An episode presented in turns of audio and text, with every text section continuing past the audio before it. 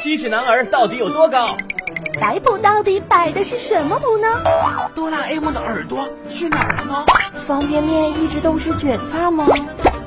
老师没教过，我来告诉你。Hello，大家好，这里是老师没教过，我是糖糖。今天我跟大家说的是清朝为皇帝选秀有评委吗？选秀的要求和选拔程序是怎么样的呢？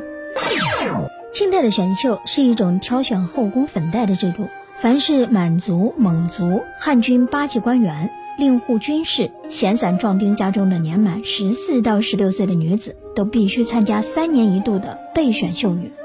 每到选秀年度，户部都会在奏报得到允许之后，发文给八旗都统衙门的各级长官，命其呈报适龄女子花名册，先由八旗都统衙门汇总，再由户部上报给皇帝。皇帝决定选约日期之后。各旗选送的秀女会被提前送到京城，应选之前的一天，秀女们要按照满、蒙、汉的顺序和年龄排列先后次序。比如宫中后妃的亲戚，以前被选中留了牌子的，本次复选的女子，本次新选送的秀女，排好顺序的秀女要在入夜时乘坐骡车进入地安门，等到神武门宫门开启后下车。在太监的引导之下，按顺序进入顺贞门。秀女们乘坐的骡车则要离开一段时间，从神武门夹道东行，出东华门，由崇文门大街往北，经北街市，然后再经地安门到神武门之外。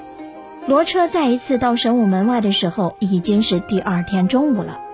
被太监引入宫中的秀女，或五六人一排，或三四人一排，或一人一排。供皇帝或太后选阅，被选中者就留下牌子，再定期复选；没选中的就撂牌子。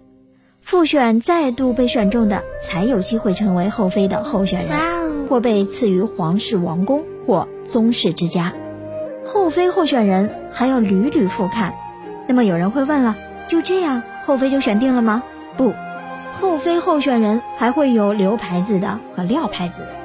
这一阶段留牌子的有记名的，也有上记名的。上记名是指皇帝亲自选中留牌子的，不管是记名的还是上记名的，都还要经过留宫住宿进行考察。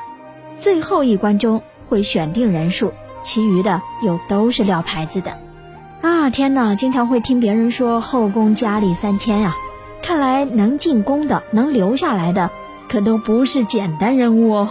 怪不得那些宫斗剧如此之精彩呀！接下来跟大家说一说这选皇后的标准。皇后是不是一定要有靓丽的容貌呢？并非如此。清朝统治者选皇后有两种标准：第一是品德，第二是门第。清代册封皇后妃嫔的册文当中，常常见到的是宽仁、孝慈、温恭、淑慎、淡玉、名门等等，其中门第有更重要的作用。比如说，光绪皇帝的皇后隆裕相貌平平，她为什么能够成为皇后呢？只因为她是慈禧太后的侄女。好的，这里是老师没教过，我是糖糖，感谢收听，下个时段我们再见。